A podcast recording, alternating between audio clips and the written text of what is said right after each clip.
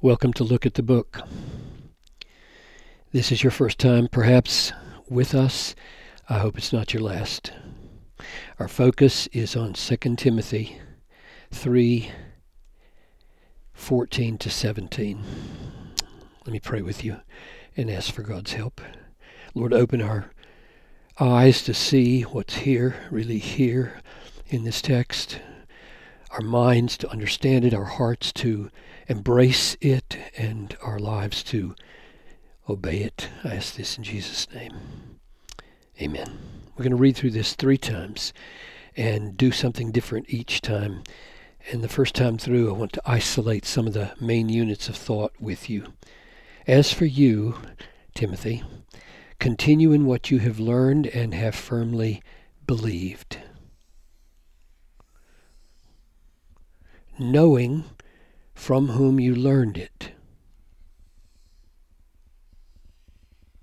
And how from childhood you have been acquainted with the sacred writings which are able to make you wise for salvation through faith in Jesus Christ.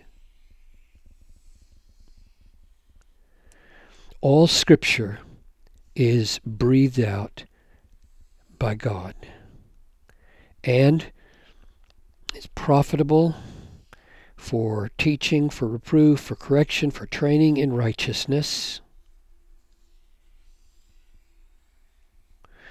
that the man of God may be complete, equipped for every good work.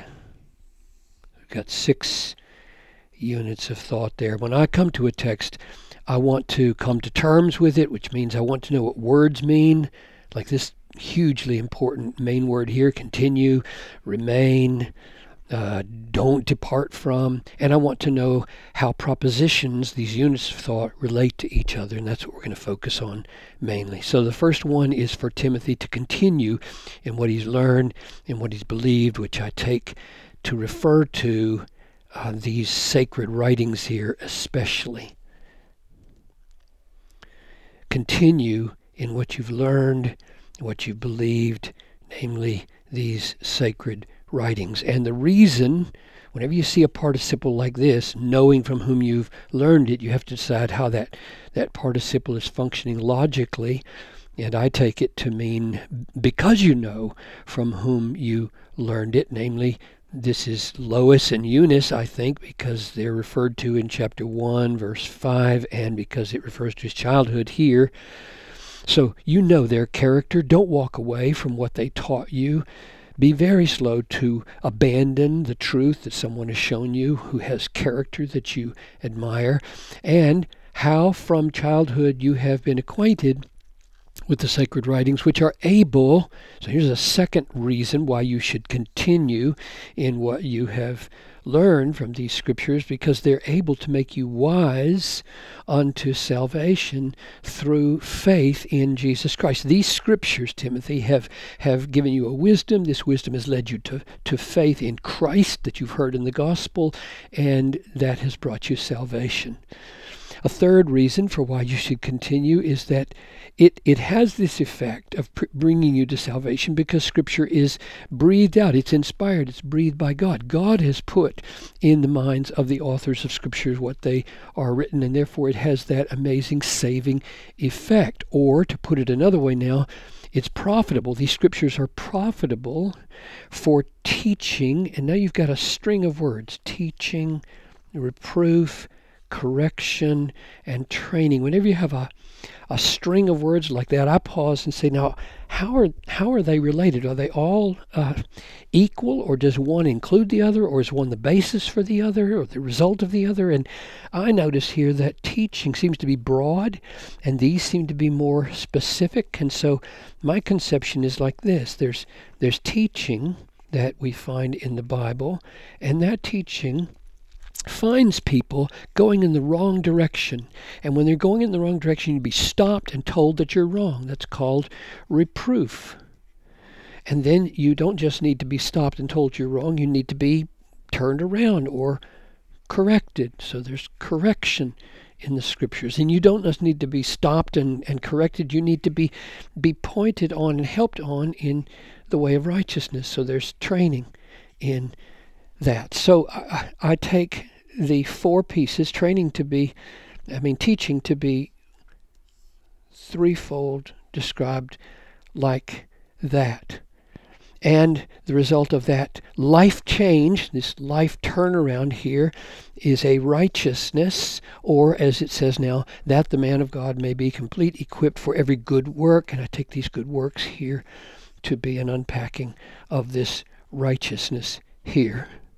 So those are the, the, the, reasons that are given for why Timothy should be slow to walk away from what he's learned in the sacred writings which he learned from his mother and his grandmother. Now, let's do one more thing.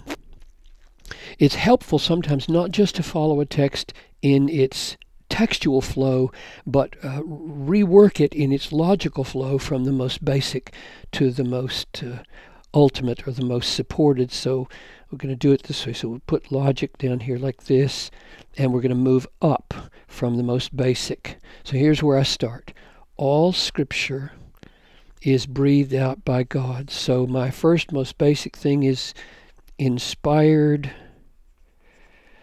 Bible. And that inspired Bible yields or presents us a teaching, this life changing teaching or this wisdom here. And the reason I link those two is because these sacred writings are the same as this scripture here. And so these sacred writings produce this wisdom, and this scripture here produces this um, teaching. And so this teaching and this wisdom are related. So I'm going to put, um, let's just put teaching here. You could put wisdom. That teaching and that wisdom produces yields, leads to faith in Jesus Christ. So the Bible leads to a, a, a, wisdom or a teaching that produces faith in Christ Jesus. So I'm going to put faith here. Understand faith in Christ. And that faith is the most essential means by which we are equipped for every good work. And so that's crucial because now we see that uh, good works in the Christian life flow from faith. They're not they're not legalism. Everybody's concerned about legalism these days, and so am I. They are, in fact, the works of faith, which is a term I get from First Thessalonians 1:11. They're not legal, they don't earn anything. They're flowing from faith which unites us to Christ. So I'm going to put um, good work here. And that's the same as this righteousness here, this practical, lived out righteousness. And that good work and that righteousness, a life of good works and a life of righteousness, leads to salvation. And I know that salvation in Paul is past, present, and future. We have been saved. Ephesians 2 8, we are being saved. 1 Corinthians 1, and we will be saved. Romans 13 14. Uh, and this, I think, is uh, in large measure future, wise for salvation through faith in Christ. But really, it includes all of them. But if you take all this into account and say, how does the Bible, how does this inspired scripture make us wise unto salvation? The answer is that it is equipping us for a life change and for good works that will give evidence at the last day that we had faith and were united to Christ. So I'm going to put at the top here salvation. And therefore, Timothy, because of all that, continue in these words, continue in the scriptures. They have that amazing effect. And, and remember from whom you learned it for. So you've got a, a character a reference for the scriptures, and then you've got this amazing effect and power that it has in life. So the, t- the top of the argument is continue in the scriptures, or, or we might paraphrase it like this never stop looking at the book. So, is there any, any doubt in anyone's mind why we consider this an important work and why we're doing, look at the book.